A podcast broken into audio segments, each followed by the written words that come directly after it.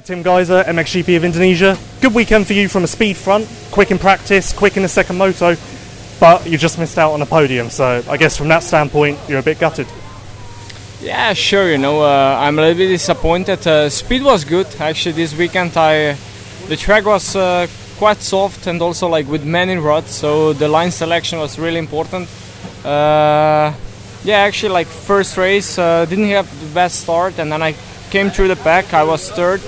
Then I made a couple of mistakes, and then Desalle passed me. But till the end of the race, we we we catch up uh, Jeffrey, and uh, you know we were like really close. But uh, you know it was not enough to make a passes. So uh, you know I finished fourth, and second race like I had even better start. Uh, I was third, fourth, and no third. I mean I think, and then I make a passes on the beginning. I think Tony make a mistake and I was in the lead, and then uh, Jeffrey got me early, and uh, Tony as well. I tried to stay behind them, like tried to follow them a little bit to see where they are so quick.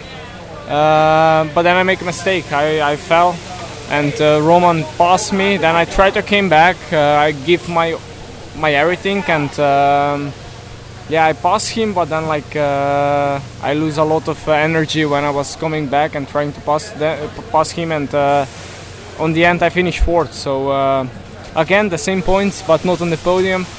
Definitely I'm a little bit disappointed, but like uh, you know we will we will just work hard and uh, try to come back stronger. Obviously the crash stopped you from battling with the KTM guys in the second race. Had you not crashed, do you honestly think that you would have been able to stay with them the whole time? Do you believe that? Yeah, I think I can do it. I think that you know I have a good speed, just like I need to ride more smoother, you know, without these mistakes and uh, try to be more focused as well. And uh, I think we are coming slowly, uh, slowly, but like I think we we have still like eight races to go, seven, eight, something like that. So like every race, I I will give my best and uh, try to improve, try to not make mistakes that I made I made it uh, in the past race. And uh, finally, because you got to go, we'll keep this under our three-minute limit last weekend or two weeks ago in Ottobiano, you were quick in practice, and again this week. Is that kind of a sign that you're starting to get back to your old self? Yeah, sure. You know, uh, when you can put a good lap times, then definitely you have a speed.